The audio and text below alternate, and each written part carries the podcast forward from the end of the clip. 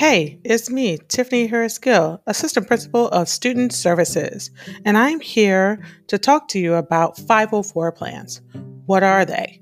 How are they different from the IEP? We're going to dig into this, so stick around.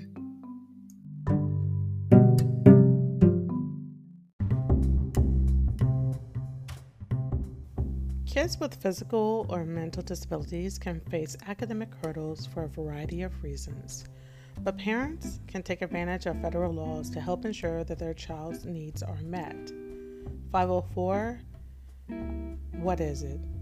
So there's a section 504 of the U.S. Rehabilitation Act of 1973, and it's designed to help parents of students with physical or mental impairments in public schools or publicly funded private schools work with educators to design customized education plans. And these 504 plans are legally there to ensure that the student will be treated fairly at school. So here are some of the basics of a 504 plan.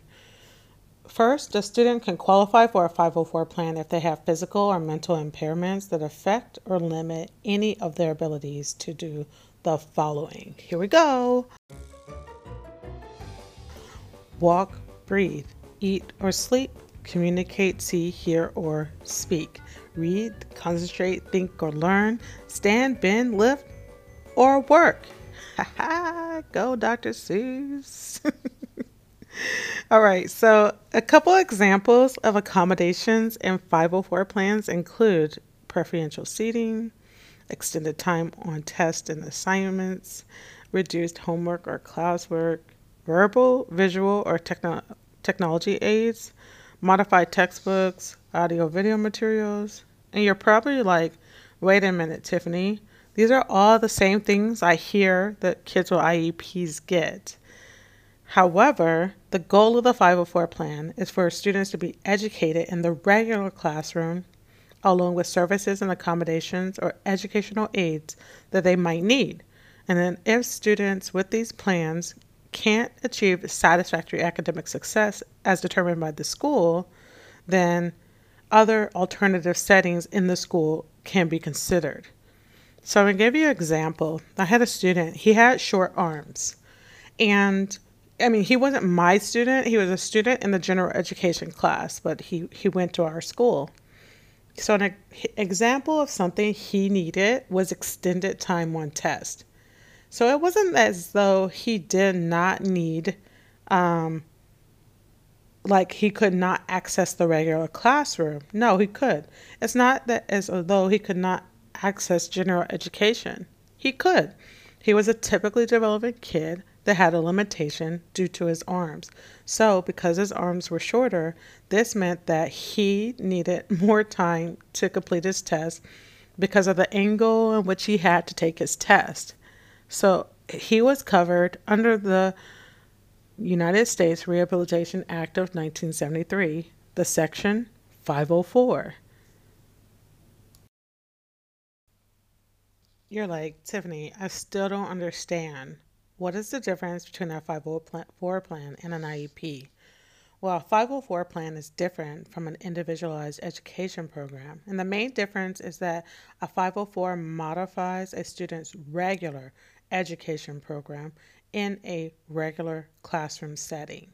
This is different than the IEP because the IEP is under a different act, the Individual with Disabilities Act or IDEA 2004, and they may receive different educational services in a special or regular education setting. And this is depending on the student's needs. So IEP programs are delivered and monitored by additional school support staff. So an example would be like the paraprofessional is involved with the IEP process, but a paraprofessional is not involved with the 504 plan. Um, a 504 plan is monitored by the classroom teacher. You are responsible as a general education teacher for making sure that this plan is implemented and looked over and those accommodations are made for that student. Whereas the IEP, normally you have a case manager over that, and the special education teacher is making sure that those accommodations and modifications are followed through. Also, uh, 504 students can't get that resource setting or self contained setting. Um, they don't leave out of their general education classroom, they don't leave out of that regular education classroom. Also, parental approval and involvement is required for an IEP, but not for a 504 plan. And full parental participation in a 504 plan process is very, of course, very important for the student's academic success. It's also important to note that students with IEPs are also entitled to additional protections and services offered by 504 plans, and students with IEPs might benefit from a 504 plan. For example, if they're moving from a special education setting to a regular classroom. So let's talk about the evaluation and referral process. A 504 plan should be considered when a student isn't benefiting from instruction due to a physical or mental impairment. And the issue can be raised by anybody parent, legal guardian, teacher, physician, therapist, you name it. And a 504 plan can help also when a student returns to school after a serious injury or illness, or when a student isn't eligible for special education services or an IEP but still needs extra services to succeed academically. So once an educational concern is raised, myself would gather a team uh, and have a 504 planning team. The team usually consists of the parents, me, classroom teachers, SEU, and other school personnel, maybe like a nurse, social worker, school psychologist, but, and then after reviewing academic and medical records and interviewing the student and parent, the 504 team determines if the child is eligible to have a 504 plan put in place. And sometimes there's a disagreement about the eligibility, and sometimes there's disagreement. Um, there's a disagreement in the plan itself. And in these cases, the parent can make an appeal to the school um, district or like the U.S. Office of Civil Rights. And of course, we don't want anything to go that high, but that can happen. Um, also, adults can have 504 plans. My mother had one where she had an accommodation where you needed to send her an email in large print. So, we as adults also can have a 504 plan and special accommodations if needed. Reviewing the 504 plan.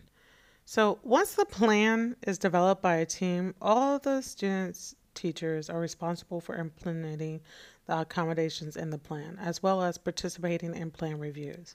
The 504 plan should be reviewed at least annually to determine if the accommodations are up to date and appropriate based on the student's needs.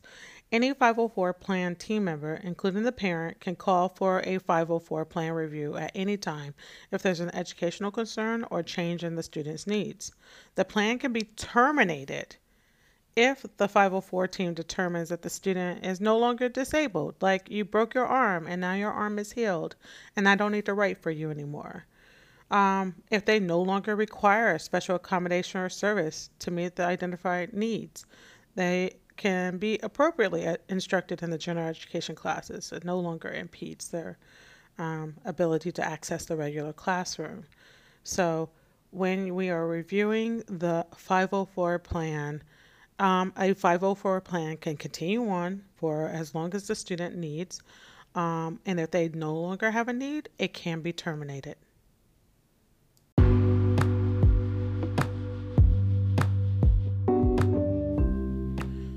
Finally, the 504 process might have fewer protections than the special education process, but families still can still play an important role by staying involved and making sure that kids with disabilities get the same education as kids who don't.